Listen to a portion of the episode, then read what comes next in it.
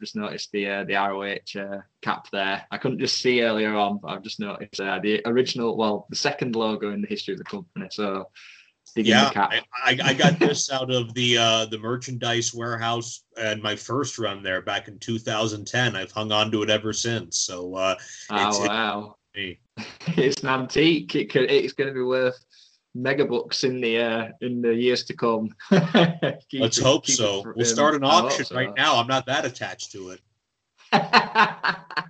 you could sign it as well and everything. You know, get there everyone to sign Why it. don't I don't yeah, want to exactly. the value by me signing it.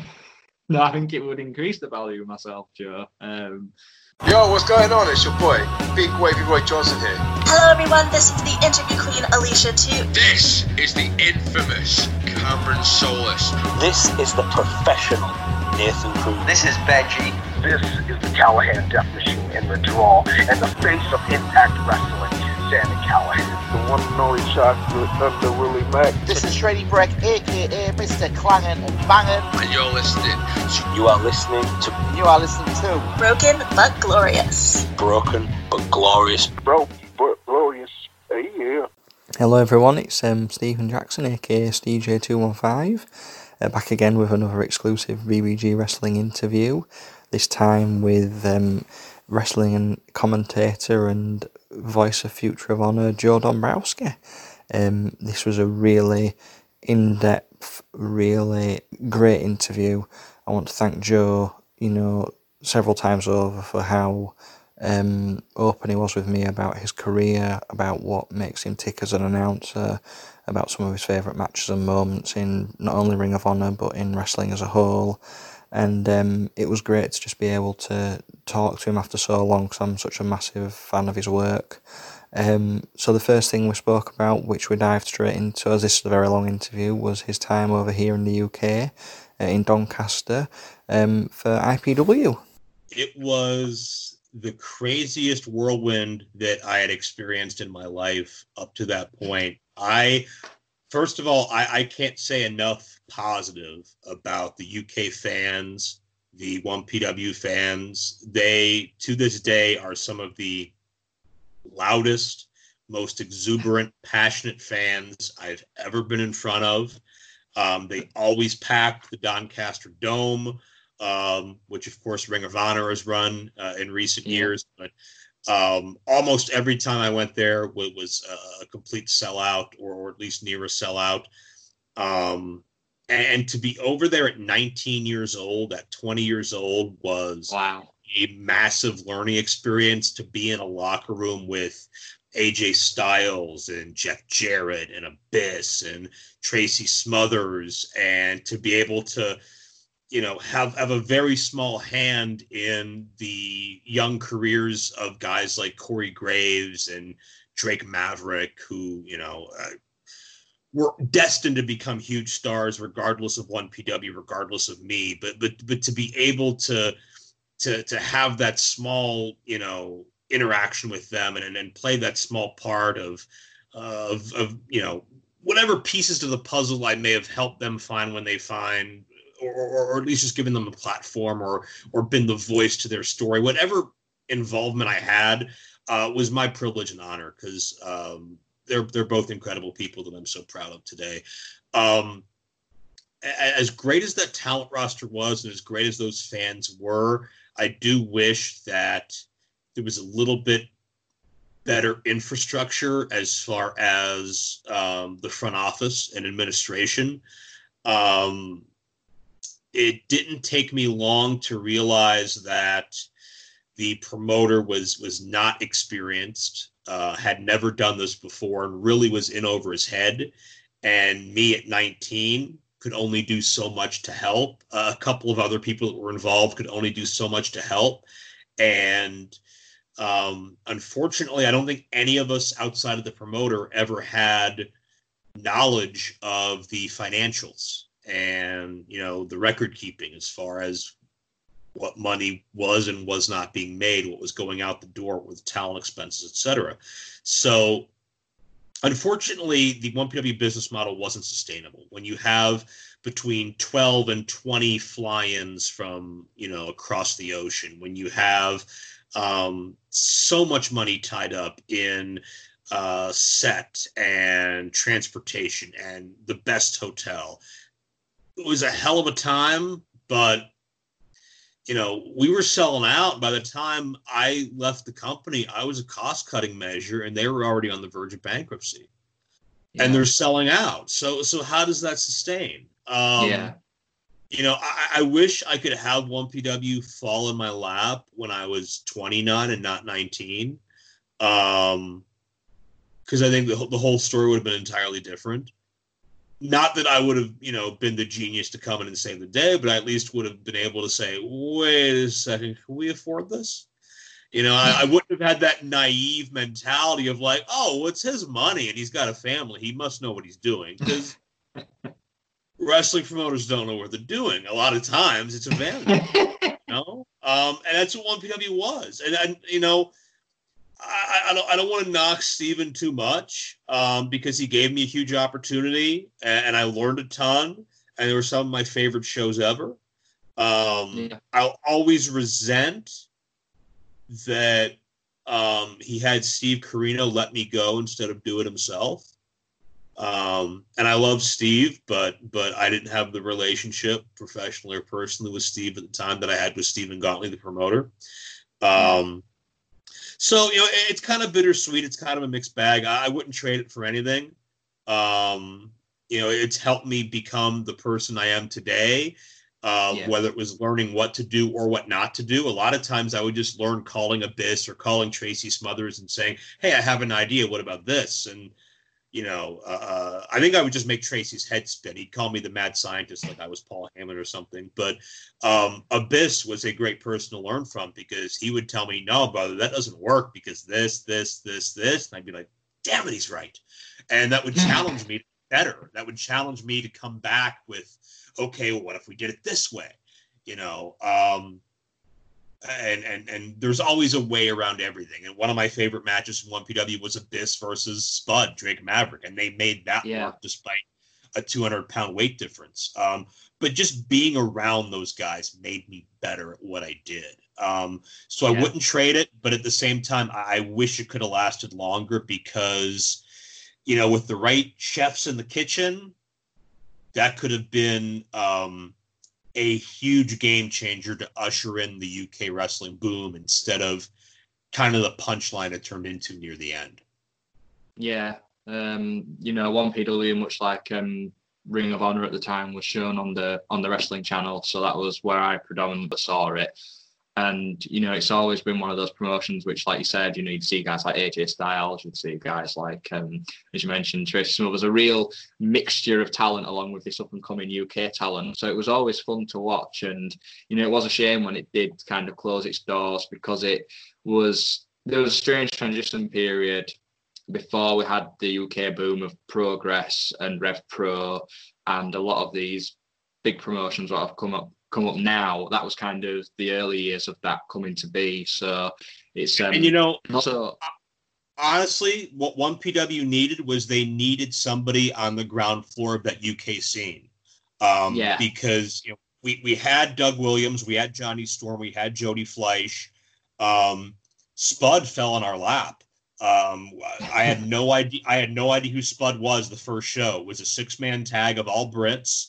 Um, you know, we didn't book them. I was more in charge of you know, helping facilitate the, the the imports from the United States. But as soon as we saw Spud, as soon as he did the crossbody into Abyss and Abyss didn't move, um, I think everybody realized like this guy's special. Um, and you know, a, a few other guys came along. You know, Ulf Herman from Germany, uh, Andy Boy Simmons. Um, my Yeah. last tour there is when I met Pac. It's when I met Oh, wow. Um, I, I just missed Mark Haskins. I think he came in right after me. Um, Yeah. So if there was somebody there that was able to put the right local pieces in place, and we could maybe have five or seven fly-ins instead of 15 or 20 that's a serviceable serviceable business model the talent was there but the problem was there was no progress there was no rev pro there was no go-to place um, where these guys had the notoriety that that they do today with these streaming channels and YouTube and all these different outlets. Uh, you had to kind of know where to look. Yeah. You had FWA, but that was about it at the time. And the guy that was hired to kind of oversee the local talent and actually had a hand in hiring me too. Um, he was gone before show one. I never actually met him face to face. Um, so we were just kind of stuck with, and no disrespect to anybody that was there, but we were stuck with, uh, you know, uh, uh, a lot of guys who would show up and do ring crew, or the guys that were kind of a holdover from from the, the previous gentleman who had been let go, and they worked hard, but they were never going to rise above a certain level. And they didn't have what the Pucks and the Ligeros and Andy Boy Simmons and all those guys possessed. And by the time, you know, Corino and a lot of other guys, you know, found those talents and, and put them in, in, in positions to get known and, and succeed, um, at that point, you're putting a band aid on a gunshot wound because they were already bleeding Yeah. money at that point. Yeah, I mean, it is it is a shame, and it is such a shame that you know such great independent companies, which you know have such a mixture of talent, uh, you know, um, at such a peak, and then things happen and they you know dissolve into sort of you know history. Really, I mean, it's um, and it could have been the same for you know Ring of Honor at certain points, but thankfully, you know, the fans have been there and to support Ring of Honor. Consumers, this is the AirPod God and MLW star Richard Holliday, and you are not only listening to the Broken but Glorious Wrestling podcast, but you are momentarily breathing rarefied air. Um, leading in, leading in from one PW into Ring of Honor, um, like at the time, how how did you actually get involved with with Ring of Honor, and what was kind of your first uh, experience of Ring of Honor, either as a fan or as an employee? Kind of where did the sort of love for the company originate from? Um, well, as a fan, I'd always kept an eye on it. Um, I, I'm not going to say religiously, you know, bought the the tapes, the DVDs, but I always kept uh, tabs on um, who was coming in and out because you know, right after Ring of Honor started, I started going to independent events locally here in Pittsburgh as a fan. So there was a lot of crossover as far as CM Yeah. Punk and Cabana and guys like that who were making a name for themselves, not just in you know my home company, but but also starting into Ring of Honor, BJ Whitmer, guys like that. Um, I, I went to a Ring of Honor live event when they had come to Pittsburgh for the first time. It was January 2003. It was two weeks before my start in the business. So I don't know if Oh, that's wow. kind of serendipitous or not, but um, so it, it- I guess the, the, the journeys kind of in some way parallel each other. Um, my first, uh, uh, and I always respected all the talent, and I respected, um, you know, uh, you know, Gabe Sapolsky had and has such a great eye for talent, um, and everybody was presented in such an authentic and diverse way, um, and it had that underground feel, and it, it really was to me as a fan, it, it was that that substitute for what ECW probably would have evolved into had it stayed in business. Um, Especially with the influx of talent coming out of like you know the New York area and, and things of that nature.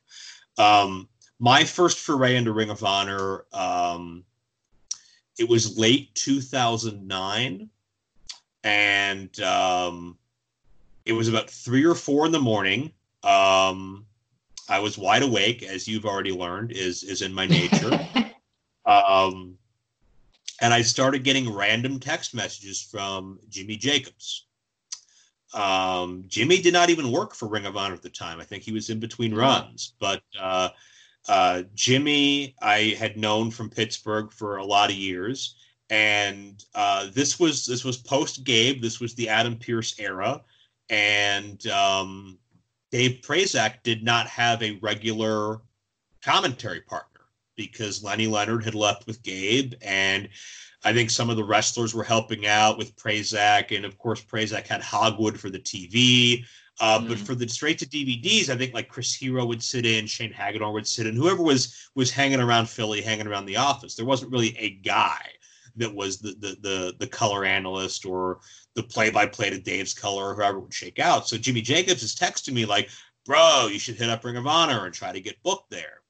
And like 20 minutes later, I get a text message from Zach Gowen who basically is saying the same thing. And I'm like, "Oh, that's right, they're roommates. They're watching the show together." So you know they're, they're they're watching DVDs and they're telling me that I need to hit up the Ring of Honor office, and I tell them like I've tried, um, I've sent them emails, I've said hello, I've sent them demos, and I've never heard back. And no hard feelings, no heat, like that. That's the business, you know. The, Yeah. the, the wrestling business, like any entertainment business, is a series of rejections, occasionally interrupted by work. So I totally get that. If they're not looking for for for someone like me, um, Jimmy Jacobs went out of his way to contact Adam Pearce, uh, who was booking, and Cary Silkin, who who was the owner at the time, and between those conversations, got me booked to do a tryout. And next thing I know, uh, beginning of 2010, they are flying me out to their office in uh, Bristol, near Philadelphia, across the state. And I'm calling SoCal Showdown from California, and I'm calling the eighth anniversary event where Tyler Black won the world title from Austin Aries um, in their studio with Dave Prazak and getting paid to do it and Yeah. having the time of my life. And Yeah. um, that started a great run throughout 2010 for me. They they liked what they heard, and as as long as that spot was was kind of there, they seemed happy with my work, and I was I was very very happy to be a part of it, especially in in an era like that when you look back at some of that talent. Absolutely. I mean, um, that was where I first became. No, I noticed your work. I mean, um, especially sort of early 2010, and as you mentioned in 2009, um, you know, Dave was working a lot with Chris Hero, and like you said, my my friend Eric Santa Maria, who made the Wrestling Roundtable, he did a few shows as well. I remember Um, Eric. and Eric, like Eric, Eric always. Eric was uh was I think our audio editor. He would sit there Yeah. and kind of munch on his his uh his snacks while me and Dave just yelled and made fools of ourselves. And uh yeah, I remember. I haven't seen Eric. I think since since 2010. That's a name I haven't heard in a long time. So uh, hopefully he's doing well, whatever he's up to. He is, yeah. I mean, I still keep in contact with him through the became friends with him through the wrestling roundtable, and that was where I learned of his, you know, connections with Ring of Honor. Um, and you know, it's interesting because Ring of Honor then, you know, through that time, I, as a fan, I was more interested as well in learning more about the behind the scenes things. So that was where I became noticeable of your work and Eric and Dave. And actually working, one of my questions was, what was it like working with Dave Prazak? Because I feel he was such a great colour commentator. He was so good at, at what he did. And I mean, his work with Shimmer as well has been fantastic. I mean, was it fun working and playing off one another? I feel you had great chemistry. honestly, like if, if I had a, a bucket list of, of wrestling announcers to work with at that point, um, Dave would have been near the top of the list. He may have been the only quote unquote, you know, indie guy on on the excuse me on the list if, if you want to uh, uh, say him refer to him as such because when I first started getting into wrestling, you know, the place kind of before Ring of Honor blew up was was IWA Mid South and Ian Rotten, and I would get the tapes of Punk and Hero having their 93 minute match, and you know Jimmy Jacobs and Alex Shelley doing their thing, and you know um, that was kind of kind of one of the it places to be, and and Dave was always on commentary, and he was always informative and entertaining, and uh, for my money, um, you know, he was the best independent wrestling announcer in the entire business. Um, present day probably still is up there, you know. Um, not that I watch a ton of independent wrestling uh, with every, all the work I do, but uh, Yeah. yeah, I, I have such respect for Dave, and I really did enjoy the chemistry. I really did enjoy just bouncing off of his personality because, um, in so many ways, like I was we both had energy, but it was like a different brand of energy. Like Dave was a little more seasoned and weathered, and I just came in like bright eyed, ready to tackle the world. And that together, kind of bouncing off of each other, I, I thought really, um, really meshed well. I can remember, um, you know, uh, just some of the, the the the plays on words and some of the bits, and honestly, I, I had fun with them off camera too. Just like you know, trading barbs about just our random notes on our format sheets or you know uh, hanging out back at the hotel after our VOs like watching raw or something like that. Like um big fan of Dave. I only see Dave like on WrestleMania weekends now. I'll run into him because he'll he'll run Shimmer down there and I'll be down there for WrestleCon. But uh always great to see Dave and and always entertaining man. He uh, there's nobody else I would have rather done Ring of Honor with at the time than Dave Prazak no, I mean, I I agree. I thought they were both great having, you know, that chemistry together. It was always great fun to listen to you. Um, and I also read recently in an interview um, that you had one of your early mentors in sort of announcing was former Ring of Honor announcer Jeff Gorman. And what was it like actually working and being around Jeff? I mean, from his early experiences in Ring of Honor, he announced a few shows and he was sort of involved in the company. What was what's it like being around Jeff? And he's such an enthusiastic individual. What was what was that like? So enthusiastic, yeah. I, the nicest being, the nicest human being this side of Tracy Smothers is Jeff Gorman. Um, Jeff was another one of those situations where I watched him as a kid you know, he was on local TV when I was 12 years old. The first independent wrestling TV show I ever watched in 1997. The announced team was Jeff Gorman and Drew Lazario. And wow. Jeff Gorman went on to be my first announce partner and my first kind of mentor. And Drew Lazario went on to be Drew Lazar Chick and found Wildcat Belts and he currently makes championships for WWE, and he made my welterweight championship. So, again, funny how life works out and and how the wheel spins. Um, Jeff got paired with me because my introduction into wrestling in the wrestling business was bringing a local event, my home promotion IWC. Uh, I was a fan. I brought them to my high school when I was 17 to do a fundraiser, and yeah. um, so I my first job in wrestling was was co-promoter. So that that I don't know if that's diving in head first or not, but that's that's pretty wild. Um, and we drew. yeah. So it's the same. I mean, I'm a co-host. we we drew pretty well. We did we did um we did good business. The promoter was happy with it. The talent was happy with it, and the promoter, you know, Norm Connors, who got me my start. I love Norm. He always likes to have local flavor on the events. You know, have a a teacher or a police officer or you know somebody as a guest referee or manager. I was underage, so legally I couldn't do anything physical, anything near a ring. Um, but I wanted to do commentary, and I don't remember if it was my idea or if it was Norm's idea. But I wound up doing most of the show with Jeff Gorman, and um, let me tell you, when I got behind that camera and behind that microphone, I was terrible. I was just the drizzling shits. It was awful. Um, but Jeff Gorman was very patient. He was very kind. Jeff Gorman was nicer to me than I would have been to me if I met me today.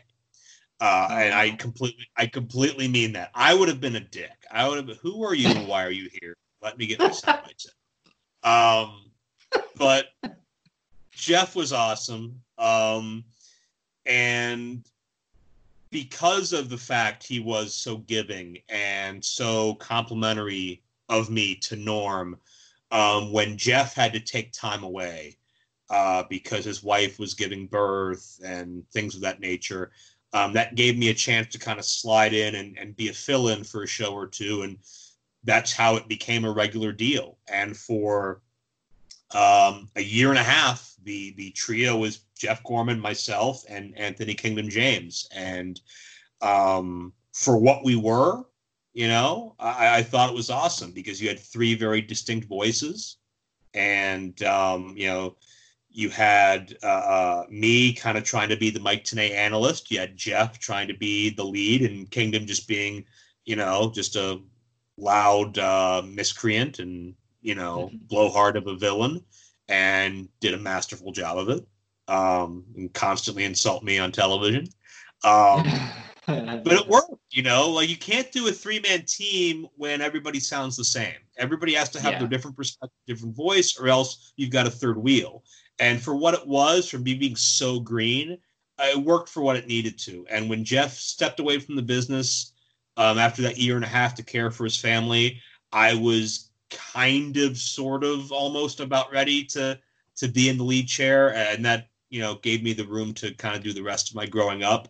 But as cockstrong as I was from right out of the gate, without Jeff there to kind of, you know, be the the the anchor, so to speak. Um, again, I don't know if I would have been able to develop as well as I did, as fast as I did.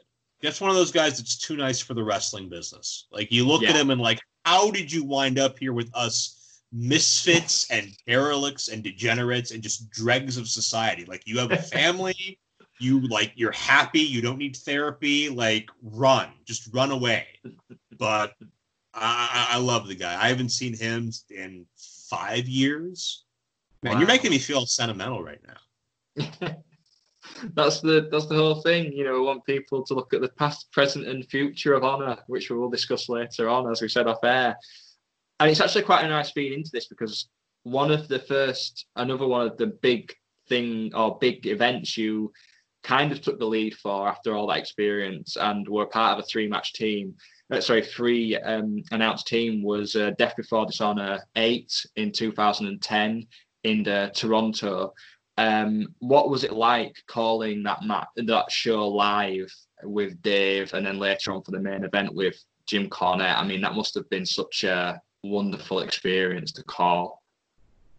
um leading into it giant ball of stress um giant ball of stress uh, is at that point they had brought in kevin kelly to do the pay-per-views but kevin couldn't make it um so i got the call kind of last minute not super last minute i think maybe a couple weeks out um wasn't worried about dave i i knew me and dave were solid um i don't remember when i found out uh, about Cornette.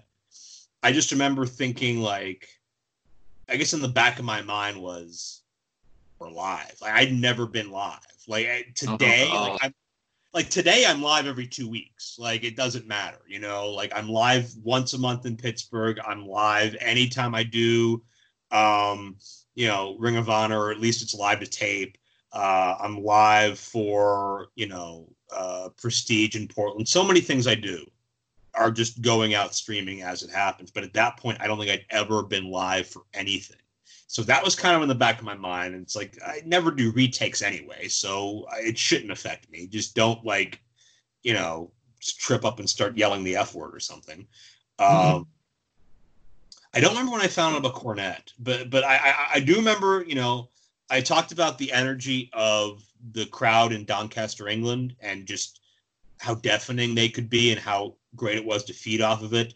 Um, I felt the exact same way ringside at Death Before Dishonor because that was Toronto, and Toronto is one Yeah. of the best cities in the world. And I remember, I don't remember what match it was. It was probably pretty early in the night. I just had like a moment of pause where it's like I haven't felt like this since Doncaster because the, the people are literally on top of you. They're making so much noise you can barely hear yourself, and especially to go from the the, the dichotomy of doing voiceovers in literally a empty room.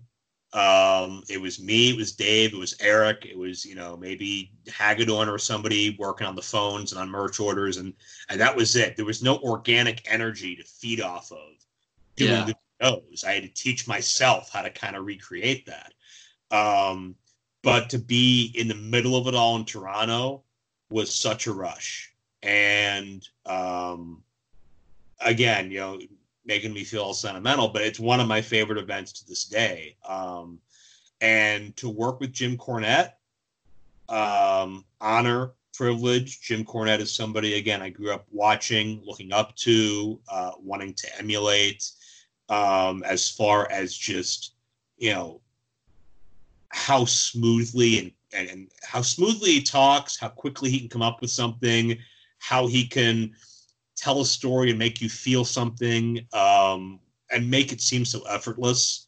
Um, and you know, to this day, I, I, think I'm the only person left in wrestling Jim Cornette doesn't hate. Um, pretty proud of. Doesn't hate yet, I should say.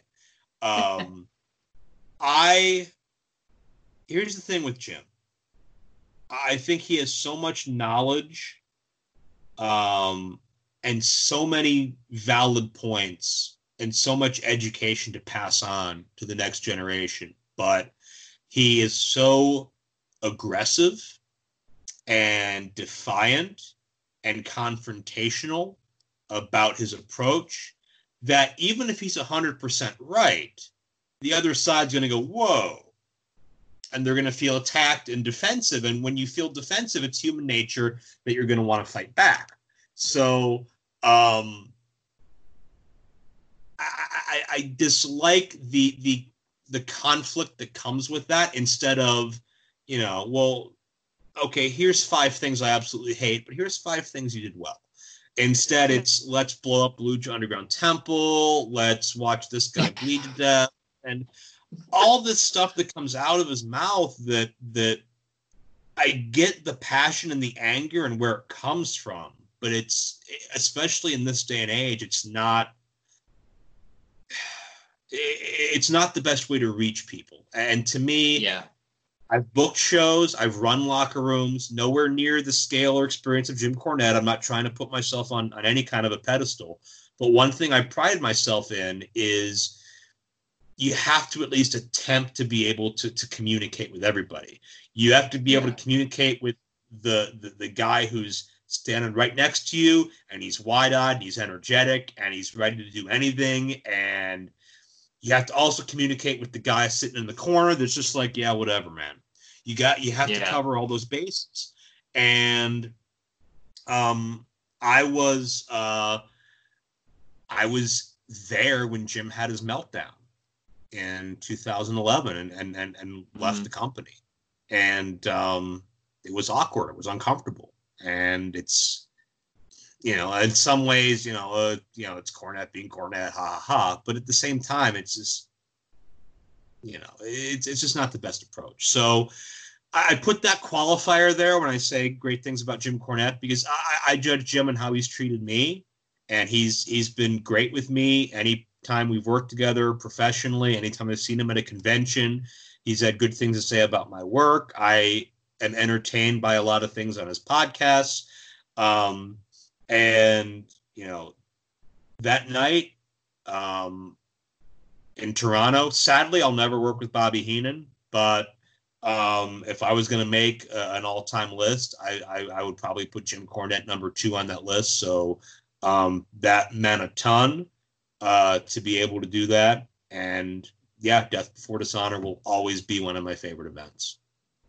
Just one of as a fan, I remember at the time collecting the Ring of Honor DVDs, still still do. And that particular event was one I just needed to get ASAP to see Davey Richards versus Tyler Black, the way it had been built up, the way it had been promoted. And as a fan watching that match, it was absolutely phenomenal on screen. I mean, I vividly remember seeing you, Dave, and Jim in the corner of the uh, uh, the corner of the ring, uh, you know, by the apron, seeing it all firsthand, and hearing Jim's enthusiasm for what he was seeing, calling it the second coming of Steamboat and Flair, and you know the. It must have been so. I mean, because it is one of my, as this is kind of my questions. It is one of my favorite matches in Ring of Honor history. How did it actually feel having the privilege to call that historic bout in Ring of Honor World Title? You know the the history of the title, basically. I mean, you knew it was something special, and you know that match may be maybe the most famous match that I've ever called. I remember it finishing, you know, was second or third maybe on the match of the year ballots for for the Wrestling Observer that year. I yeah. think um, it, it, was very, very highly talked about, and and and and at that point, I think that was Ring of Honor's uh, biggest pay per view to date as well.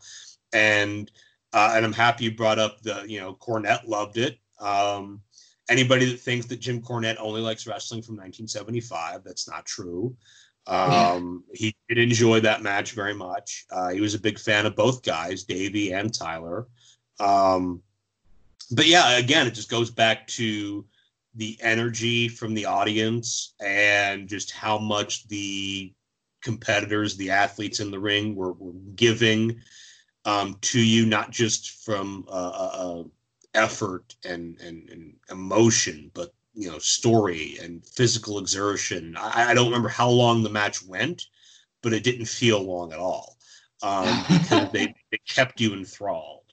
Um, so yeah, anytime people would ask me uh, my favorite Ring of Honor matches, that would be, you know, top three, top five on the list. It definitely stands out as, as something special.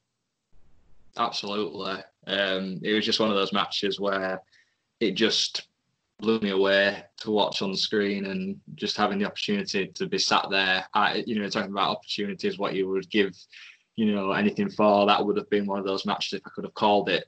That's why I would have wanted to have called firsthand. It just looked wonderful to watch. Um, in relation to Tyler as well, you did mention that you called his world title win at the eighth anniversary show after he'd been wanting the title the past year against Austin Aries, and then you actually called the match he lost the title to Roderick Strong at Glory by Honor 9 so you can't, and then throughout 2010, you were seeing his various matches against various opponents and the defenses he had. Was it enjoyable to see kind of a Ring of Honor World Title reign from start to finish, and especially with Tyler being so talented? Was that a fun thing to experience as an announcer? Oh, without a doubt. I mean, I, I, you knew Tyler was the guy at that point. He had all the tools, even though he was still incredibly young.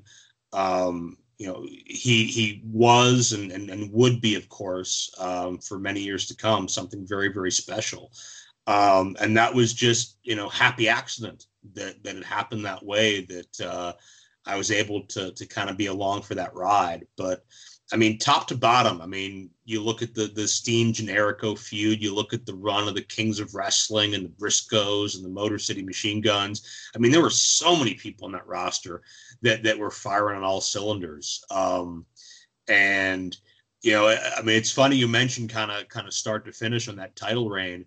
Um, if I recall correctly, um, I did Glory by Honor, but I didn't call that main event match because I had to give nah. up my Mike Cornette. Cornette and Kevin Kelly called the uh, the Roderick Strong uh, Tyler Black match. I had to go fight live. Only had two mics, so I had to do a trade off. But uh, but I remember watching. I remember watching from um, not a balcony, but watching from from off to the side where some of the talent was, and seeing Homicide make his return at the end of that, and that was a very cool moment too. Uh, um, but yeah, that that was my first uh, that was my first time in New York City. So another another really uh, really cool important milestone that uh, I'm glad I got to experience through ROH. Yeah, definitely. Um, another historic, incredible show, Glory by Honor Nine. Um, you know, I mean, you actually, as you mentioned earlier, had the opportunity to call the show with Kevin Kelly.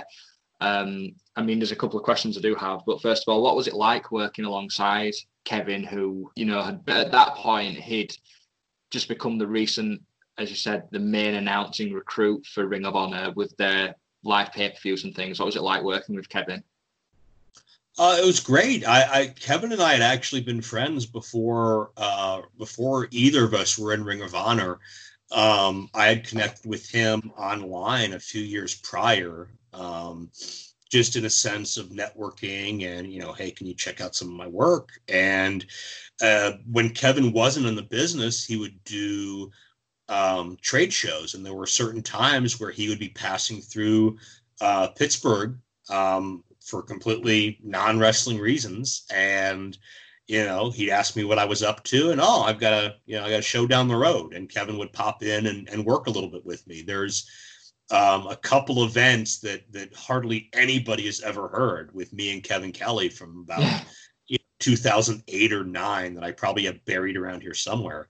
And it was actually our first time oh, working. Wow. So yeah, so um, that helped us have a little bit of a comfort with each other and a little bit of an understanding of what you know each other's style is.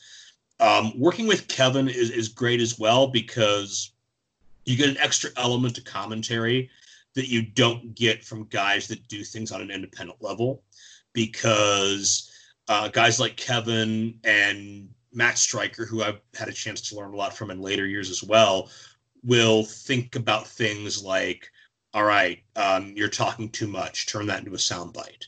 Okay, this is when to lay out and let the audience tell the story for you. Um, this is when to let the moment breathe. Um, you know, this is Yeah. when we need to count down out of a package. Um, things like that that that I don't get on the indies when it's just, all right, here's the show, here's your mic, go nuts. Um, and the rest is pretty much left to me and they post it around me. But Kevin um, had the experience of going live. He had the experience of going, obviously, uh, on a worldwide scale and um, understanding the directing traffic part of the job. Because when you're doing Yeah. play by play, depending on where you are, sometimes calling the match is your least important of your, your responsibilities. You got to just direct traffic and make sure you're you know you're you're finding your marks of what you need to hit at a certain point. and working with kevin uh helped open my eyes to that and ease me into that process as well and then continue to help my growth and development so I, I think the difficult part of working with kevin is is a lot of times we have a similar role you know there's really no dissenting voice like me with Prazak or kevin with Corino um and I think in a lot of ways that maybe kept our chemistry from being what it absolutely could have been. Um, Yeah. Just because we're, we're too similar. Um, you know, it's it's people ask me like, uh, uh, oh, wouldn't you want to work with Jim Ross? Like, yes, I would, but he wouldn't be my main choice because me and Jim Ross both do the same thing. Jim Ross does it way, way, way, way better, Mhm. but we both ostensibly accomplish the same role. So I'd rather work with a Bobby Heenan or a Jim Cornette or a Paul Heyman or a Mark Madden or Matt Striker or whoever. Um, but JR would be the best to learn from. I, I learned more from JR answering one of my emails, you know, seven years ago than I did in probably my first, you know, five years in the business. Just, um, he, he's just so knowledgeable. But um, yeah, and I'm sure Kevin learned a ton from him as well, and Kevin could pass that down to me. So uh, nothing but love for Kevin, and I'm happy he's doing so well in New Japan right now. Absolutely. Um, you know, it was kind of for me with Kevin. I'd always seen him as the backstage announcer at that point in WWE and heard the occasional, you know, show he called. And when he did come to Ring of Honor, it was always exciting uh, to see hear someone, you know, kind of get a second wind in a way and a second life, and being able to hear him what he was able to do behind the mic, especially in Ring of Honor, being calling these great matches and his knowledge of the wrestlers and the talent was always you know, top notch. And the ma- the matches you called together for Glory by Honor Nine were sensational. I mean, one of the big events, what happened at Glory by Nine was that Charlie Hosson, and Benjamin, the uh, world's greatest wrestling's greatest tag team, actually debuted and faced the Kings of Wrestling in the semi-main event, um, and that was a match which was the crowd went crazy for on screen. I mean, again, that must have been such a thrill to see firsthand. You know, those four going at it at the peak, you may say. Without a doubt, yeah. I'd, I'd worked with Charlie a little bit in 1PW, so so you know I had a little bit of a, a, a, a you know a, business relationship with him to some extent, as much as you can get with a weekend. But uh, I'd never met Shelton before, um, and you know you talk about um, Kevin having renewed life, you know, after getting kind of uh, you know probably a, a, a bad break or two up in Stamford. Uh, Haas and Benjamin as well. Like, if there was a tag team that, that, that would have fit in better with that style or that tag team division at the time, I, I couldn't name it. Um, and again, New York is a lot like Toronto in the sense of when that audience is is jacked and rocking. I mean, if, if you can't feed off of them, then then you don't have a pulse. So yeah, we were just talking about my favorite matches. Like if I'm making a top three or top five, Davey and Tyler's on the list, and Kings of Wrestling and Haas and Benjamin are probably on that list too. It just it felt big, it felt special, and Hero and Claudio had such a run throughout that entire year that it felt like you needed something big to come in and slap them in the face, and lo and behold, we had one. Yeah, I mean that run was something else. And you know, the other big thing which took place at Honor Nine was the double chain match, which was between uh, Steve Corino and Kevin Steen facing uh, Colt Cabana and uh, El Generico. I mean, the whole feud itself between Steen and Generico throughout 2010, as we just mentioned, was unbelievably told. And that match in particular, out of all the matches, including the fight without honor, I feel that one was the most violent in the sense that it was. I, from I've never seen a double, cha- double chain match in that way it was done. And I bet being at ringside, I mean, I, I, the actual sort of spilling of the blood and then the taking of the mask and the story progression must have been again a very special thing to be able to call the majority of that as it happened. You know, I mean, what are thoughts on on that particular match in the feud? That feud as a whole was my favorite part of my first run with Ring of Honor. You, you talk about the emotion and the story, and just watching watching El Generico's journey from from not wanting to fight his best friend into being forced to, and into you know finally being just just pushed over the edge. Um, just such a great you know step by step build and step by step process to take us there. And meanwhile, Kevin Steen gets more and more just into the muck of of just a disgusting, depraved individual manipulated by Steve Corino. And I, I loved watching that story unfold. It had so much, you know, I mean, wrestling's best when when you can relate to it on an emotional level. And I think everybody can relate to feeling like they were betrayed by a friend or feeling like a friend let them down. And um, in their own unique way, both Kevin and Generico had that point of view. Um, Kevin a lot more warped and psychotic, and Generico a lot more sympathetic. But um, that in itself could just draw you in because you knew how close they were, and you knew um, what they were able to do as a team, and that chemistry bled over into their matches against each other without a doubt. Um, my most vivid memory of the dog collar match, the chain match, was um, the pay per view feed cutting. And oh, of course, yeah. I can remember. I don't think we had headsets, but I think like a runner had gotten word to us, like midway through the match, that um, the live feed cut they're working on it. Keep going.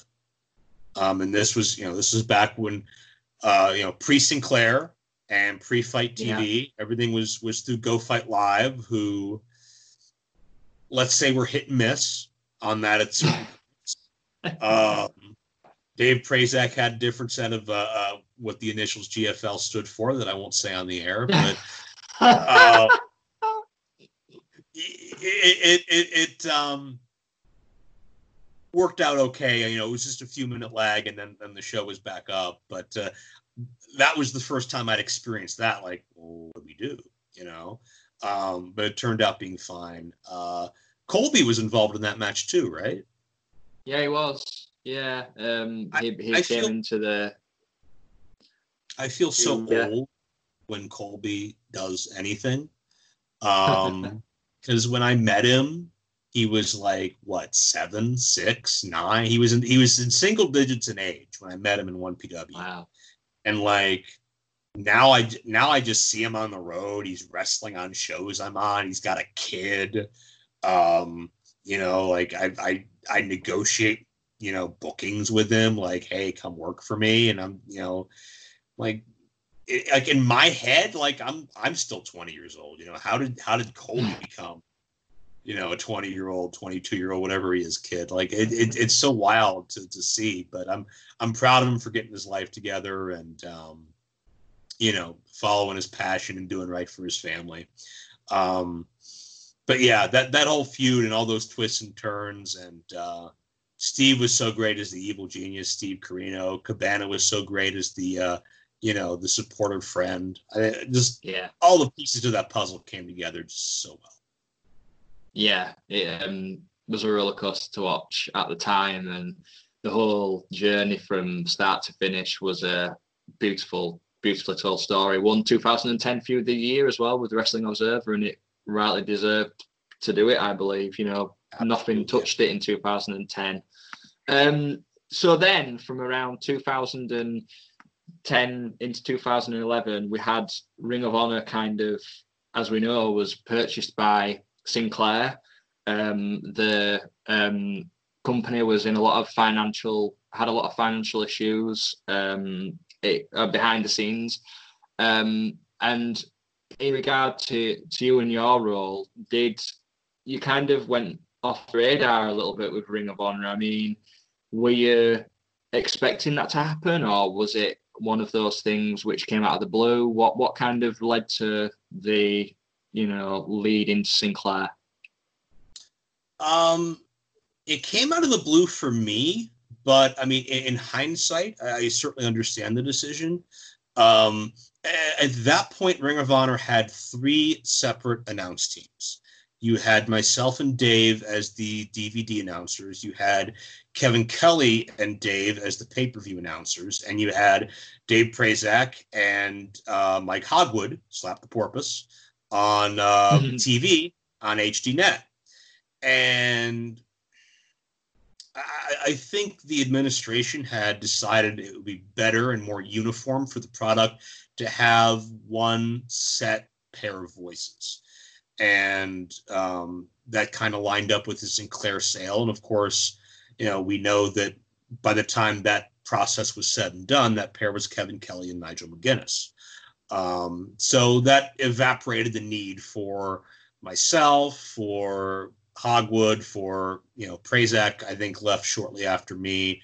Um, all the kind of ancillary guys, Hagedorns and Santa Marias that would do the the, the occasional cameos. Um, and you know what? Hey, if I'm going to be replaced, replace me with one of the best, you know? Um, and that's Kevin. So it, it, was a blow to my ego and it was a blow to just me personally. Like, ah, oh, made all this progress and now I'm, you know, kind of back at, at square one as far as just, you know, breaking on in on a national level. Um, but like, you know, no hard feelings. There were a lot of changes and transitions in the company as you kind of touched on. And, even back then, I thought to myself, you know, how many times could, you know have I almost made it in wrestling? How many times have there been ebb and flow? you know, I'll, I'll, be back. It just comes down to when they need. It's not like, you know, it's it's not like um, if I was a wrestler and there's 35 spots on a show. You only need one play-by-play guy. So yeah. if if Kevin's your guy, kick ass with Kevin because Kevin Kevin's what they needed at the time because they were trying to court a new mainstream audience and they needed a familiar voice people could trust. And that was Kevin. So yeah.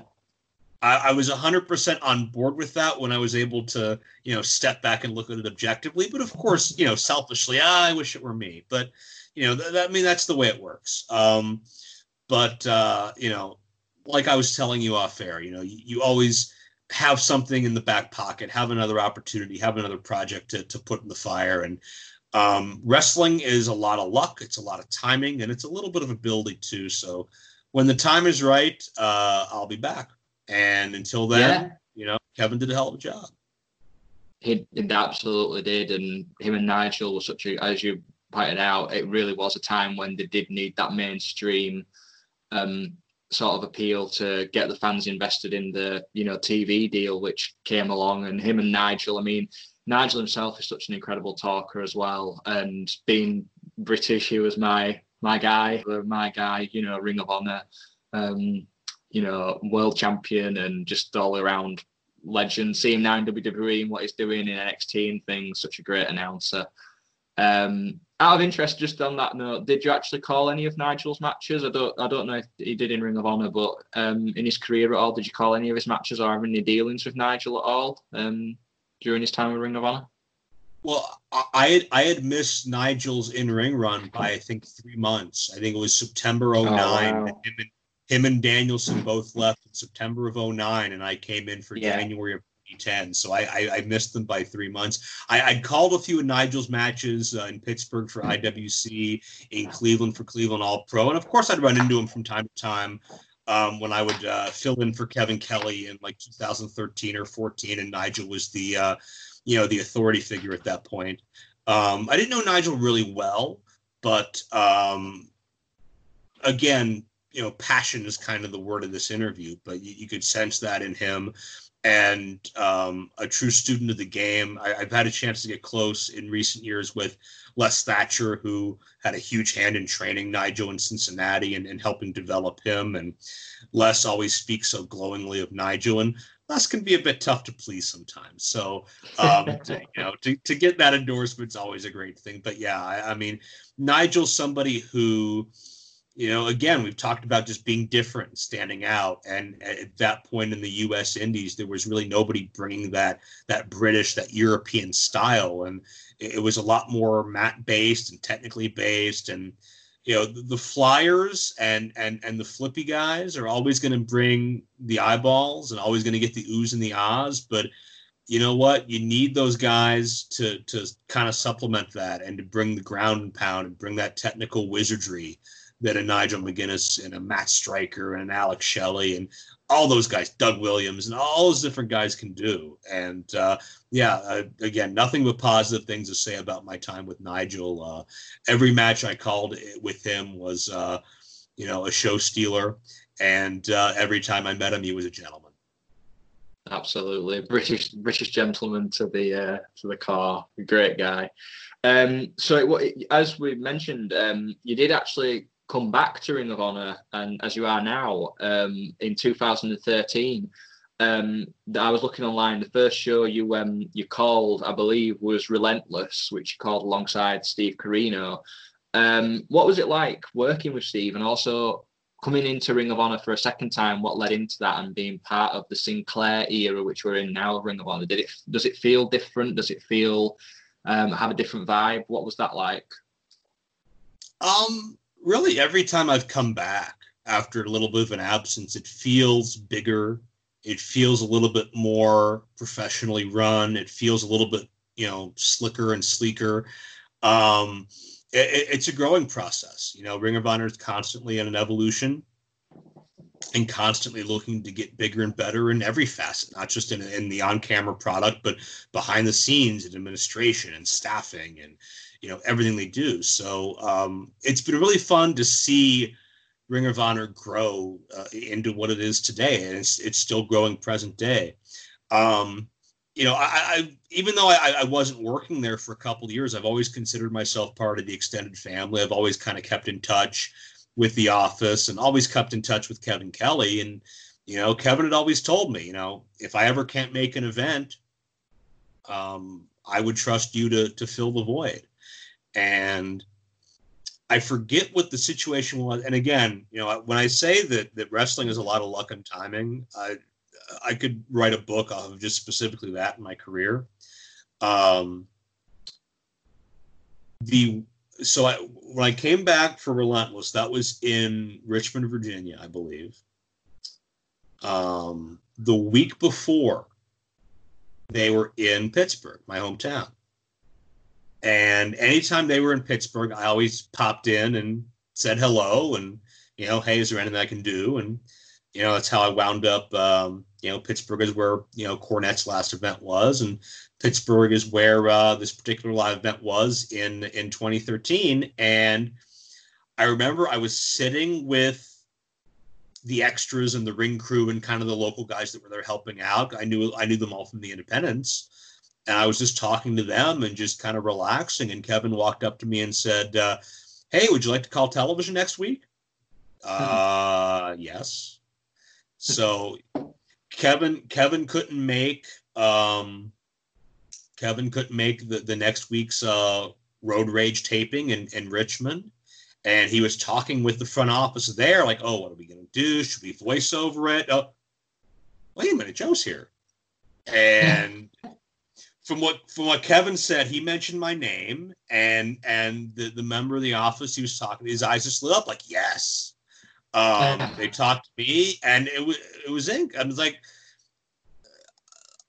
thankfully, like everybody's always dug my work. Like I never, you know, fell out of favor with anybody. It was just, you know, nothing for you. Move on. Um, yeah. But you know, on this occasion, there was something for me, and I jumped at the opportunity. You know that this was my mainstream TV debut. It was my first time working with Steve in this role. And talk about chemistry, man. Steve is such a great foil. He's such a great villain. Yeah. He, he knows when to bring comedy. He knows when to be serious. He knows when to get heat. Um, he knows when to be informative. And um, Steve's one of my favorite color guys I've ever worked with. Um, anytime I was with Steve, it felt like a night off because I knew I knew I could count on him to be where I needed him to be, where um, he's there with the counterpoint, or he's there with the joke, or if there's something I missed because he called a TV that didn't air yet and I didn't see it, he can jump in with that fact. Um, Yeah. But yeah, that that was that was so much fun, um, and I got to do the main event with uh, Mark Briscoe. Yes. Main Yeah. event was Jay Um, Briscoe and BJ Whitmer. I remember Yes. BJ falling headfirst through a table and scaring the hell out of me. Um, As he often did. yeah, no kidding. Um, but yeah, just uh, so much fun, such a, a, a burst of adrenaline. It's like, yeah, man, I, I'm back, you know. Um, and I knew I knew it wasn't going to be a regular gig. I knew it was going to be a one-off, but like, my name is back in people's minds. Like they they got a reminder of what I can do, and all I got all I can do is be ready for the next opportunity and and that's how I played it. You know, Kevin always kept in touch, and Kevin always said like, "Hey, keep these dates open. I'm not sure yet, but I might have something else going on." And I'd always like kind of pencil it, and sometimes it would come to fruition, sometimes it wouldn't. But um, you know, I was always that go-to guy, and I was very appreciative that uh, even as the company continued to grow and become more corporate and mainstream, they still trusted me and remembered me that that I could carry that ball, even if it was just for a night or two. Yeah. Um, it was great to hear you back on commentary, and it was great to see you back in Ring of Honor after all that time. Um, it was like a trip down memory lane, Joel, and uh, I heard I heard you back on um, back on commentary. It was great, and as you Yeah, mentioned, I'm not ready for Steve the was- nostalgia run yet, man. Let's not go with that. I'm- um, you know, you and Steve were great as well. You know, Steve's such a great color commentator. Um, so the next kind of big thing which you were part of was the Field of Honor, which was the outdoor event um, which took place in the MCU park.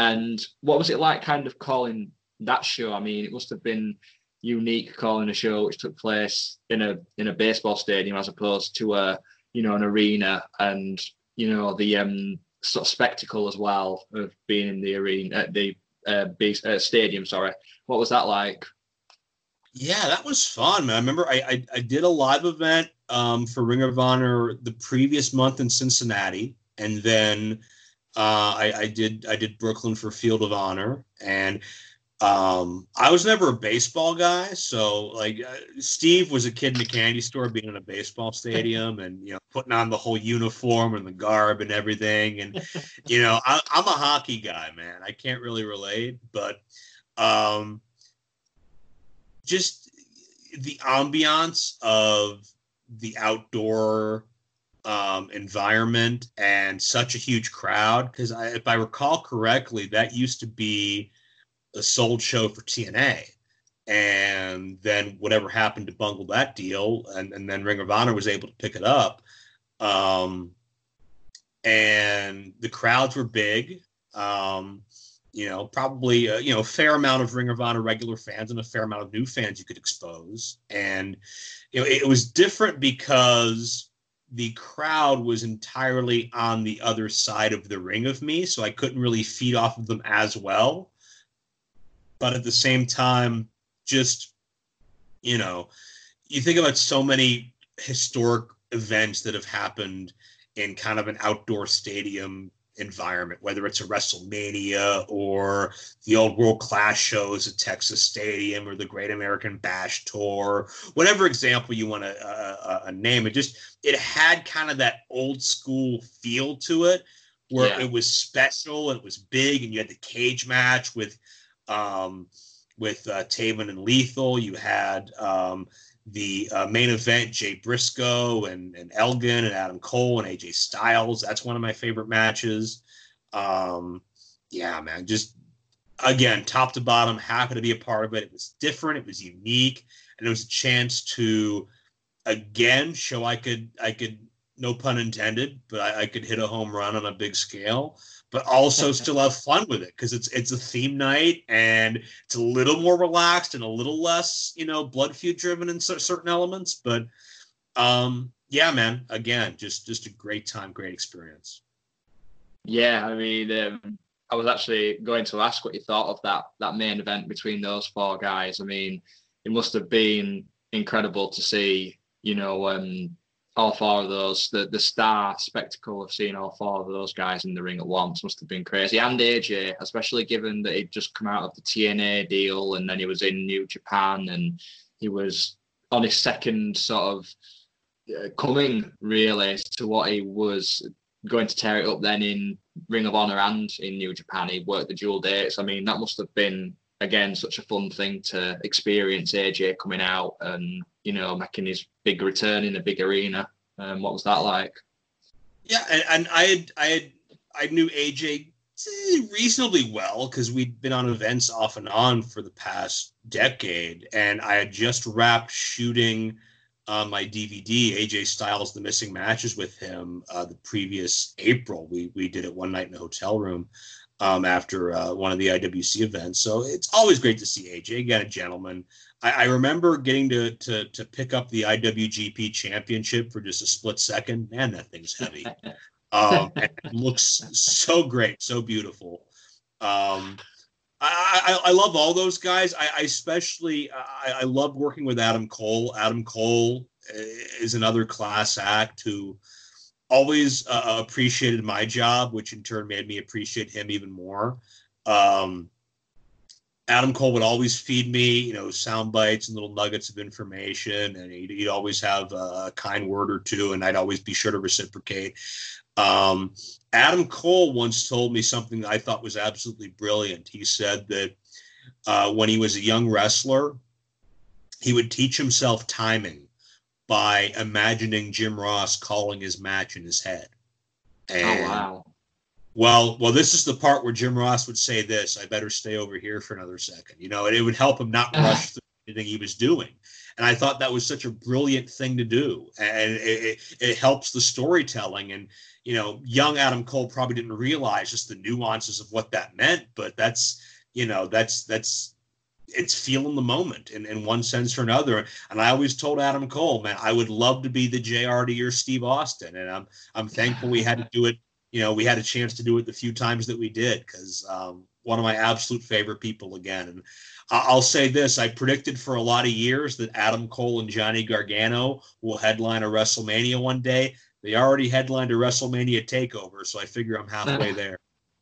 Absolutely. Um, Adam Cole, just an incredible, another incredible talent. You know, I mean, I keep using the word incredible a lot during this interview, but one of those guys who I followed from his early years in Ring of Honor and seeing him grow now to where he is in WWE, along with, you know, Bobby Fish, Kyle O'Reilly, and Roderick Strong, and Johnny, who was part of Evolve. And it, it's just a thrill to see them. So, um, successful, you know, when they put the work in. And so, I mean, that's such a wonderful thing to learn as well. That, you know, I mean, for those people who might be listening to this and wanting to go into announcing or are interested in it, like just off topic slightly from Ring of Honor, but when you are sort of getting in those early sort of years of announcing, what kind of makes a match?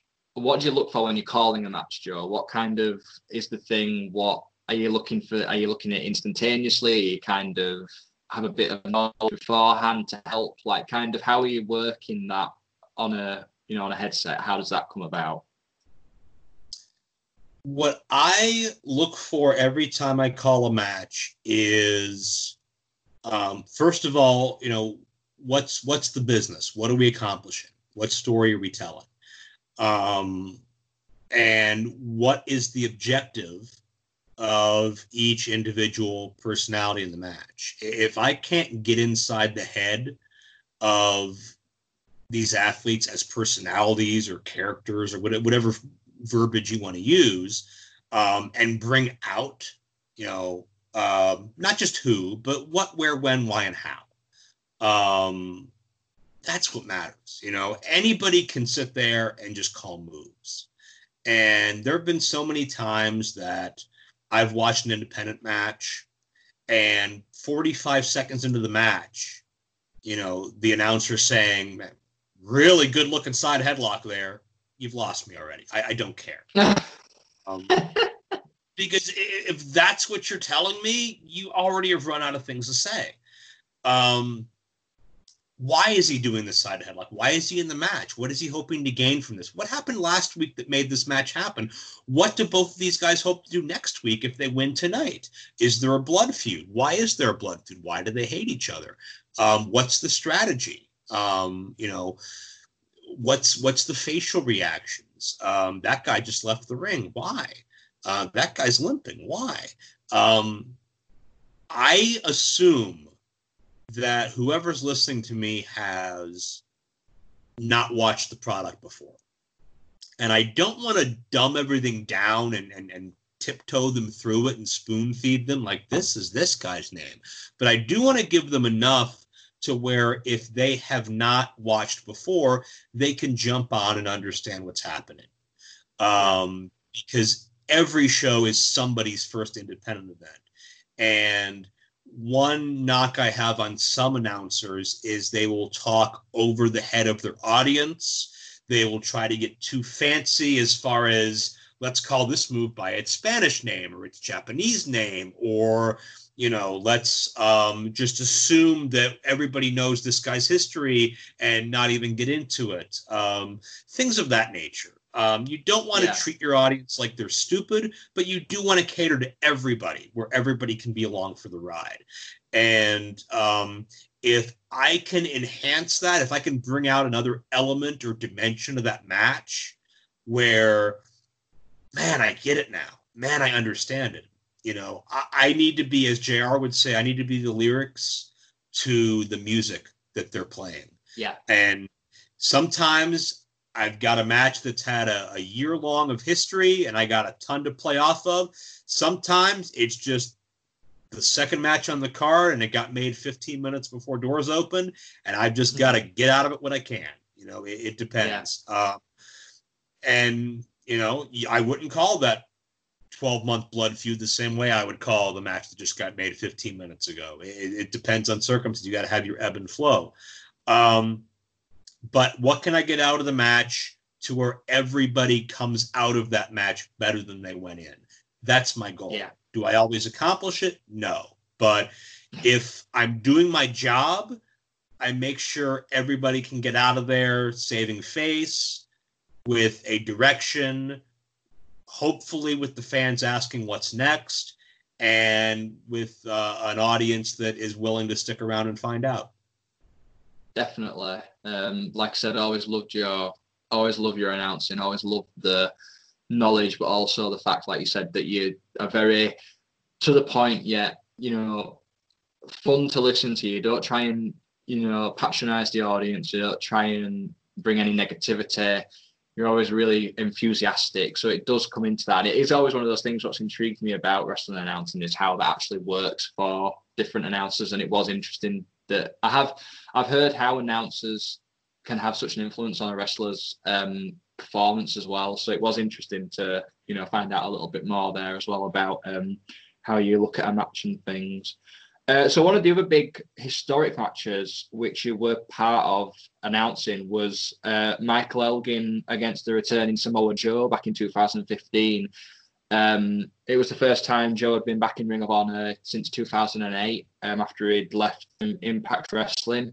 Um, and it was a big surprise and shock when he did return. And seeing him back in Ring of Honor and calling that match must have been another spectacle to see firsthand. So, what was that like? Yeah, Joe's another guy that, that I went, you know, not not that we were super close or anything, but I went back with him, you know, a decade from IWC, from 1PW. So we had this familiarity with each other, and I'd never worked with him in Ring of Honor before, obviously. So um, to be able to do so, especially in a city like Chicago, which again, I mean, we're hitting all the top wrestling cities with these stories, but um, the Chicago crowd was, was so electric for him. Um, that whole weekend, Milwaukee and Chicago. I remember, um, you know, uh, Milwaukee was red hot for Jay Briscoe. I remember um, Joe and ACH in the Milwaukee event. I remember a wild street fight with I think uh, was it Lethal and Cliff Compton in Chicago. Um, just a, a ton of um, again just a hungry roster. Um, Matt Sydal, I had a chance to do some commentary with because he was injured. Mm. Um, but yeah, Yeah. again, it's a situation where Michael Elgin had been built up as that era's unstoppable monster, and Samoa Joe was, you know, his reputation preceded him. So um, another happy accident, you know, Kevin Kelly was wherever he was. Maybe I slashed his tires, maybe I didn't. I can't confirm. But I had the opportunity to step in, and um, yeah, man, just such a blast. Like at, this point, I was telling people that I was I was I was on that Undertaker schedule. You know, I just come in for the two dates a year. So I just got to make the most of my shots, man. But but I did. man. Every time I came in, um, I think at one point, like uh, Corino on, on the air even credited me for for having some kind of like obscure statistical information. You could just hear me under my breath go, "Steve, I've had a year and a half to prepare for this event. I know what I'm doing." You know. Um, but, but yeah, I, I, I appreciate any time. It, it was like Christmas, you know, to get back into that chair anytime I could. And, it, and I think you know, one of the things that helped it be so enthusiastic and, and helped me do so well is that it was special for me. It wasn't an every week kind of a grind, but it was a, a chance for me a couple of times a year to step in and just a loud, raucous environment and just pour my heart and soul out. And, you know, thankfully every event I did was, um, you know, top to bottom, pretty much, you know, a high quality event that, that was so easy for me to feed off of.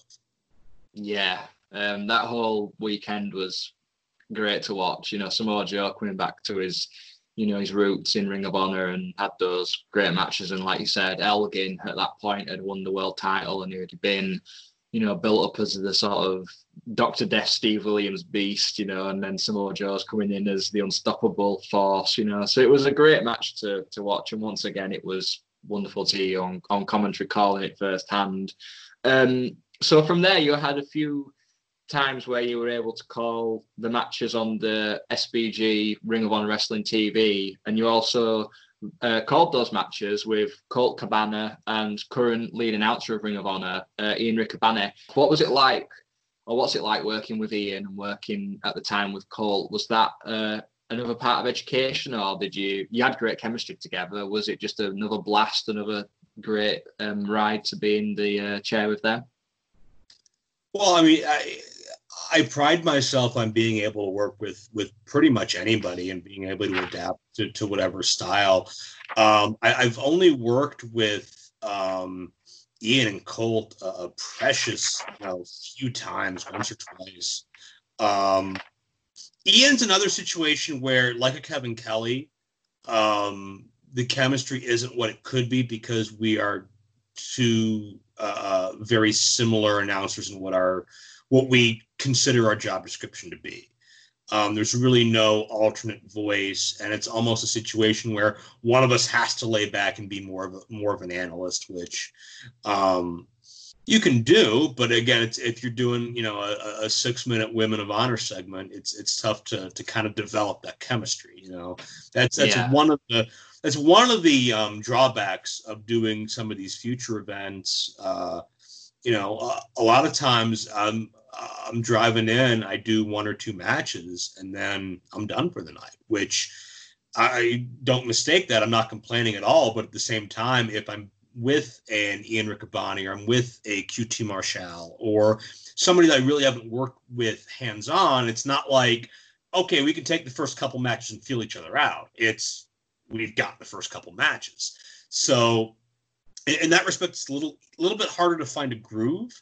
Um, but at the same time, I look at it as a challenge, uh, and I've looked at all of these future events as as challenges in a good way because you have a bunch of young kids who are in the exact same frame of mind that I was in 2010. They're young, they're eager, and they want to have their stories told. And I'm not going to show up and just, you know, job them out and treat them like generic wrestler A and B. I, I, I want to get their stories out there. I want people to understand who and what they are and what sacrifices they've made to get to this stage so so they can be appreciated for you know for the athletes they are absolutely and that's a really great transition actually because my next question was your most well-known work by far being the lead announcer and voice as you mentioned to us of the future of honor um, and kind of first of all how did the future of honor come about as a concept, and did you have any sort of take or um, uh, sort of influence in it coming about firsthand?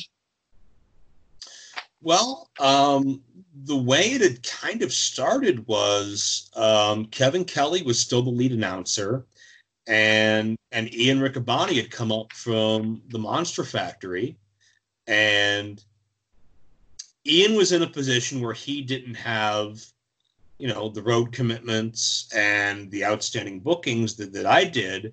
Um, so Ian was able to pretty much commit full time to traveling with Ring of Honor, and that's what kind of um, slid Ian into the spot of being the Kevin Kelly surrogate instead of me. Um, and Ian obviously has done a great job, and he's grown into the role very well. And when Kevin Kelly left and Ian became the lead guy, he was still doing Future. And obviously, when you've got to do four or five weeks of television in one night, you're not thinking about the future match. You know, um, it's it's lower on the priority list, um, justifiably so. So um, I think they wanted a different voice uh, uh, to be involved, and again, luck, timing, opportunity. Um, they were running in Pittsburgh, and they were already using uh, my boy Nick Lendl from here in Pittsburgh as as the future ring announcer. And you know, again, I always popped in and said hi uh, whenever Ring of Honor was in town. And I forget what the issue was. I was just feeling down that weekend. I think it was just, you know, overwork, burnout. I think I was producing a pay per view the next week, so I was, you know, I was up to my ears in stress as it was.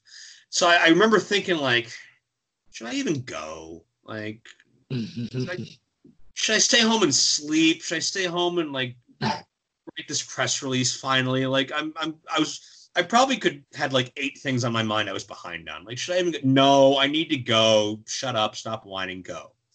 And you know, it just so happened that um, they wanted to try me out on Future, and um, it was it was a, a one mean team. It was Brian Johnson. It was one of his matches. Um, it's going to bother me who the other team was until I think of it, but um, it's on YouTube somewhere. But they they slid me into that. What's was that? Davey Vega and Mat Fitchett by any chance? Not yet. They they came later Not yet. In, Columbus. I remember I remember meeting them in Columbus, but uh, Yeah. um, it might have it might have well it might have been Eli and um and Ryan. I'm not sure. Um, but uh, regardless, um, four young guys, story to tell, and you know I I was eager to prove, you know I can contribute. You know I I don't come into this with an ego like it doesn't matter, you know, my experience level versus Ian's or where I've been versus what Ian's done or our stylistic difference. That's Ian's chair.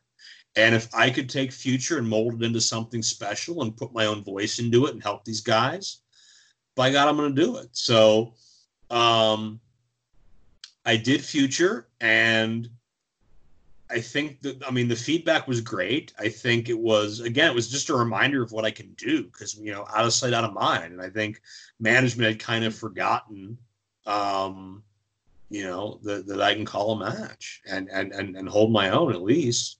Um, and by the end of that night, me and management were talking future dates, and I think that I forget what city, but they wanted me somewhere next week and uh, Philly, I think. I'm, I'm thinking like, there's my damn pay per view getting in my way again. But uh, so uh, that was October uh, that I that I came back, but and then um, by December, um, uh, I, I, made the chair my own. Um, I think starting in, in Philly that December, I became the regular voice of Future of Honor, and then anything I couldn't make, they'd send to me to voice, and then what I could make, I was I was there in the trenches for, and it was just you know it, it was a chance to to work on a different side of Ring of Honor instead of focusing on your Samoa Joes and your Kevin Steens and your Tyler Blacks. Well, here's you know here's Brian Johnson and Joe Keys and Dante Caballero and Marcus Cross and all these young guys who want to be in those positions. And, you know, I can't hire them, but I can certainly do my part in making sure that their stories get told and they get introduced to the masses the right way. Absolutely. Um, been a huge fan of the Future of Honor since it came came to being. You've, you've mentioned his name several times. I mean, Brian Johnson is one of those guys who progressed through the Future of Honor system. Must be a great thing to see on your side of things as well. You know, he's such a talent, isn't there? It is, and and Brian's a guy who always um, he's always thinking.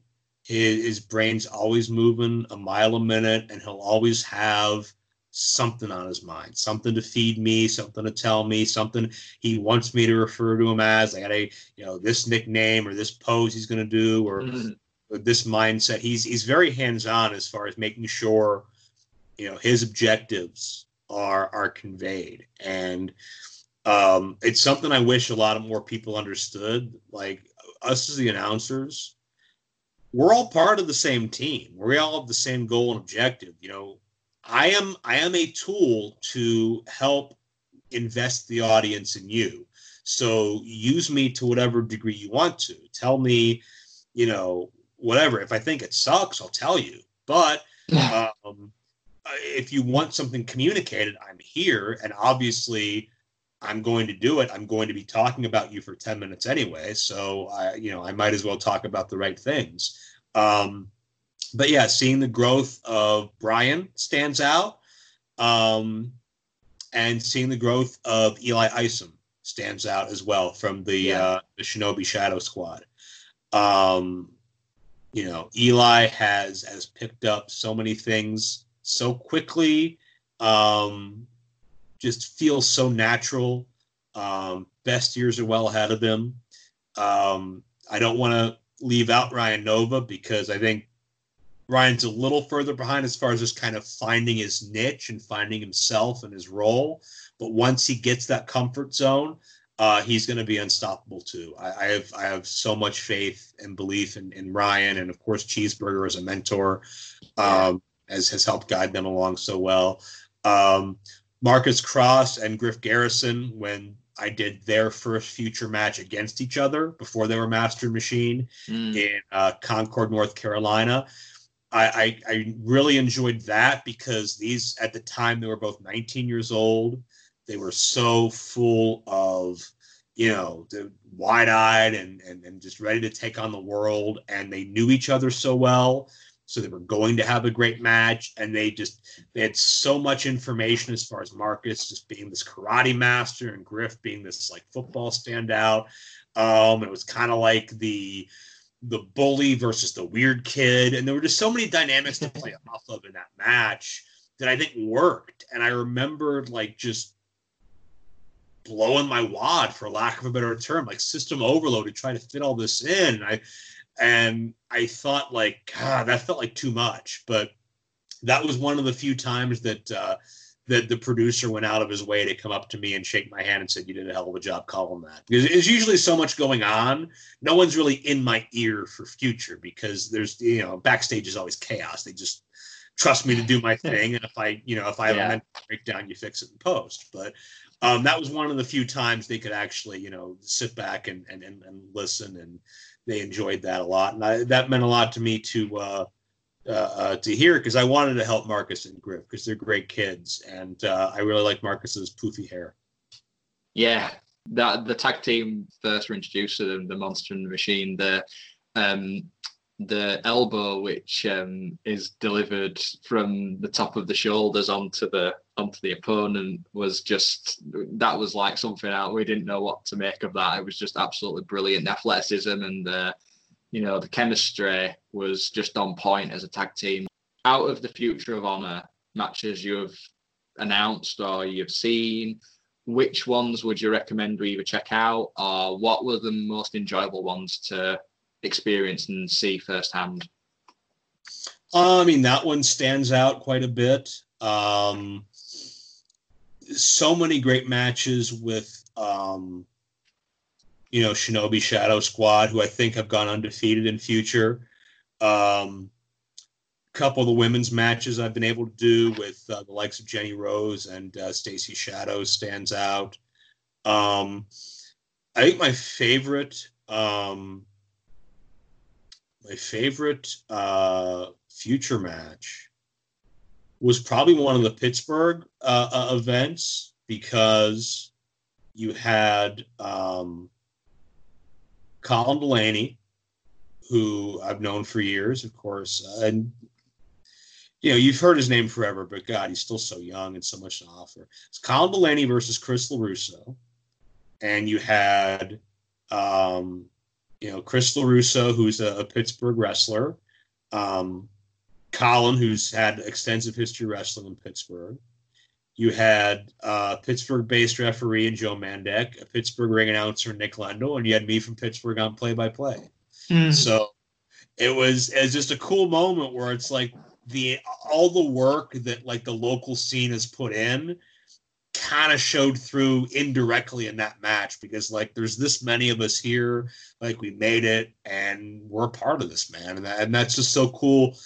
Like it's awesome succeeding in wrestling but it's even more fulfilling when you get to succeed with people you care about and you know um, feed off of their success as well you know uh, especially you spend hours in cars with these guys and on the road and you know you, you lose money if something goes wrong or you get lost along the way or you lose bookings or there's whatever it is you know. Wrestling is a cruel mistress. It's unforgiving. It can eat its young. It's it doesn't owe you anything. But when when the good moments happen there's there's not another feeling like it in the world. And um, those moments i really cherish. Absolutely loved it the the work both guys put in was phenomenal. The crowd were there with them all the whole way. And as you said, you know, Colin Delaney is one of these guys who's been wrestling for so long, but still surprises you just how how athletic he is, how his psychology is, you know, on point. And, you know, it's brilliant to hear as well the Pittsburgh um, sort of family there all one together, you know, that little bit under, you know, under the uh, in between the uh, between the lines, which is a great little uh, story as well. And over, one of the other things, absolutely. um, one of the other great things about the Future of Honor as well is that a lot of the matches take place in the Ring of Honor dojo.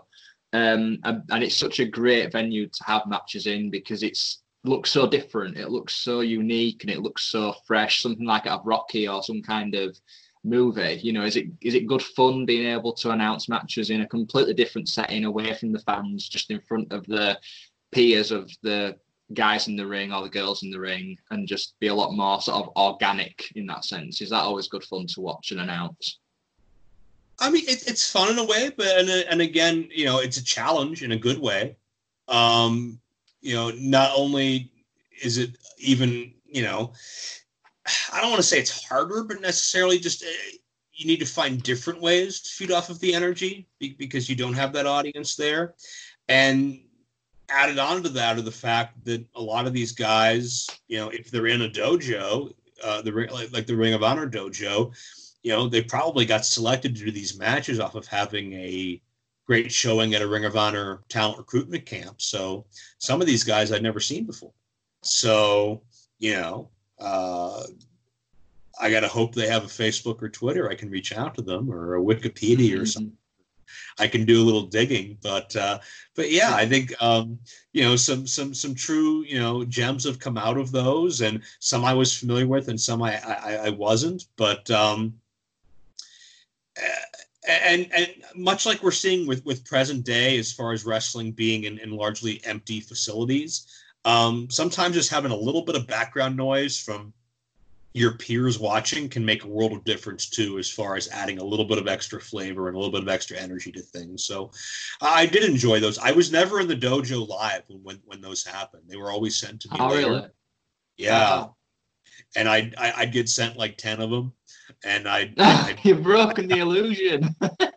But hey, but you know what? If if uh if you didn't tell, then I did my job, right? If you couldn't tell. Um but but yeah, I, I never did them live. And actually, you know, when, when they had first brought me back and I did that that second event in Philadelphia, after that event is when they approached me like, hey, you can do stuff from home, right? Oh, okay, good. We have this stuff here. So um yeah so you know i, I kind of got thrown into it but again of course every challenge i'm up for i'm more than happy to do it um probably tougher for the talent than for me but different element and um i don't know it, if you're mad at me for breaking the illusion i guess i did my job right didn't i You did. You pulled the curtain back. You've uh, broke kayfabe on, on, the, on the interview. i did no such thing sir Um, and yeah, just just one in the, the final question after this very long but great great interview, Joe. Thank you so much. Is in the, just the final question about the future of honor. Are there any wrestlers because you have had such a history of independent wrestling? Are there any independent wrestlers who you would like to see come through the future of honor system, or anyone who we should keep an eye on, possibly coming through in months to come? Who you'd like to see? Well, yeah. I mean, I mean, the- first couple I'll list um, had debuted for Future of Honor this past February. We did um, a standalone Future of Honor event in uh, Joppa, Maryland, um, at the MCW Arena that uh, I had the privilege of, of doing play by play on.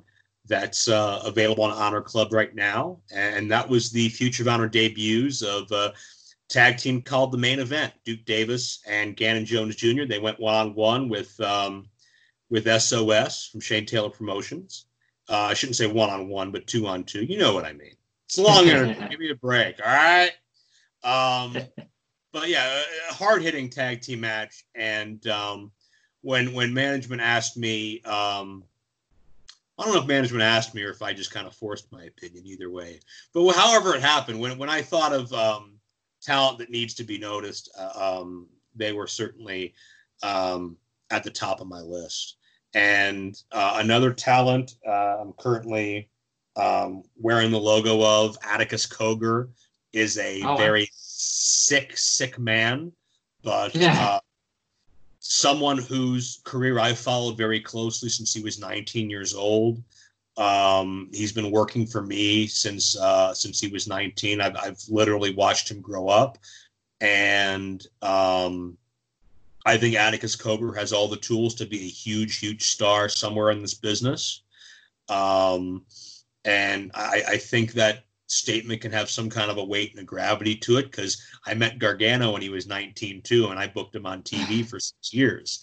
Um, so I got I, I have a little bit of experience of being able to tell when somebody's got that special spark in them. Um, I think Atticus is is is gonna you know obviously blaze a far different trail than Gargano, but he reminds me in a lot of ways of him and the just eat, sleep, breathe, this business, mind's always working, you know, that type of deal. Just that obsessive nature that people like, you know, me need to do Yeah. to, to keep sane. Um, and and I'll defer to Alex Shelley for a couple of the other ones because Alex Shelley had put out a tweet mentioning that he had recommended uh, Lee Moriarty and Tre Lamar for Future of Honor, and they were, I think, they were going to debut um, on the Future of Honor event that that got postponed. This they were never announced, but um, I know Alex was pushing for them. I think Lee Moriarty. I don't know if you've you've had a chance to see him or not, but um, he is one of those guys who has picked up this industry very naturally. Um, dedicated, um, student of the game, has studied the lucha style, the Japanese style. Um, very early 20s. but he's already been in the ring with guys like Shelley. Um, Tre Lamar is an, is a guy that got trained by Gargano actually up in Cleveland, and wow. um, he's got he's got something special to him as well. I think um, you know not all the pieces are there personality wise, but Tre has that kind of aura where you see him and you want to see more, and um, and a great guy as well. So um, between all those guys that, that I just mentioned um, you know, and, and I'll, I'll show some love for the Women of Honor too, because uh, I know I've done a Ray Lyn Women of Honor match, but I think she has a ton more to offer as well um, into that particular division. Um, those right there would be my top draft picks. I, you know, I would I would build any independent promotion um, around uh, uh, names and names like that and including them um, because to me they've got um, everything it takes to not just excel now but excel on a lot larger level later yeah that's definitely people will be checking out when they come through future of honor or online before they uh, debut in future of honor and that brings us to a final conclusion joe it's been an absolute pleasure and a privilege this afternoon and for you this morning across the pond. It's been wonderful. Um, is there any social media or any um, plugs you'd like to send out to all the fans on the uh, on the podcast to check your work out? Oh, I love doing plugs. Uh, you can check me out at my website, joe-dombrowski.com. Uh, all of my social media is on there, facebook.com slash joe dombrowski pw at Joe underscore Dombrowski on Twitter, at Joseph underscore Dombrowski on Instagram. Joe-Dombrowski.com is also a place where you can get so many of my great DVD releases. And what I just happen to have a few right here, like the Samoa oh, wow. matches that I have available here, five hours featuring uh, a lot of Joe's matches from IWC and 1PW that we've talked about uh, some footage from a 1PW Q&A as well. These are uh, uh, rare Joe matches from the Indies. I have DJZ Gone Wild here. This is I sat down with uh, Joaquin Wilde, DJZ, 48 hours before he moved to Orlando, Florida to join NXT. And we tell oh, his wow. whole career story. We've got some bonus features as well on here. Um, a lot of really cool things on here with DJZ, who I've known since he was a teenager in training. He's awesome. Um, we have Expo Lucha, which I did in. Um, and by the way, DJZ also designed the first Ring of Honor logo. And we talk about that on that interview as well, which is interesting. Expo Lucha is the uh, very first uh, Lucha convention celebration. There are legends, there are future stars. And I call this show with Vampiro, and he swears a lot and buries people. And that's four discs. You get uh, a lot of hours, so many hours. I didn't even mention the runtime on the box, but there's a lot, like eight hours of content. And also my newest release, Wrestling from the Heartland. We profile Cincinnati's HWA as a WWE developmental territory, 2001 2002. For you Ring of Honor fans, you've got young Nigel McGuinness, young BJ Whitmer, young Matt Striker with a Y, Jimmy Yang, Shannon Moore, Jamie Noble, plus guys like John Cena, Eddie Guerrero, Rikishi, Big Show, Mick Foley, Road Dog, and so many more. Six hours, bonus commentary track all throughout with me and Les, where we give you the inside story of WWE developmental in that era. And I know what you're thinking. Shipping overseas is hard, it's expensive. That's why you can log on to ProWrestlingLibrary.com and get all of that in a digital format, VOD. You can subscribe, you can purchase, you can do whatever you want. Over 320 hours available to purchase right now. Now, those are how you do plugs, my friend. Um, definitely going to check out some of those DVDs as well, especially the Heartland uh, DVD set, which I'm really excited for. Definitely going to check that one out. Um, in terms of our plugs, we're very proud to be partners of the Broken but Glorious Wrestling Podcast Network and team. Um, you can find us on our website at bbgwrestling.com and you can find us on Twitter at bbgwrestling. Um, we're also proud to have a partnership with Powerslam.tv, who offer over 7,000 hours of wrestling content from over 150 promotions worldwide. And you can get a month's free subscription on us at Broken But Glorious using the free code Broken Free. at almost two hours in there, Joe. It's been a roller coaster of an interview, but an absolute pleasure. Um, thank you so much for your time. Thank you so much for answering so many questions. And thank you so much for all the work you've done with Ring of Honor and the future of Honor. And stay safe in this difficult time we're in at the moment. And definitely look forward to talking again in the future about even more Ring of Honor facts and times that you've had in the company. Well, I'd say thank you for putting up with my rambling and my incessant need to talk. This is what happens when you're off the road for months and you don't have an outlet to talk for three hours a night. Um, you have to put up with the uh, the brunt of uh, all of my pent up creativity. So, thank you. Um, I appreciate the platform, and you were definitely the absolute best host from this whole broadcast. You were the best. Oh, thank you. It was just a wonderful experience to uh, be able to talk to you. So um, definitely do it again, Joe. Thank you. Thank you, my friend. We'll make it happen. Definitely. See you later, everyone.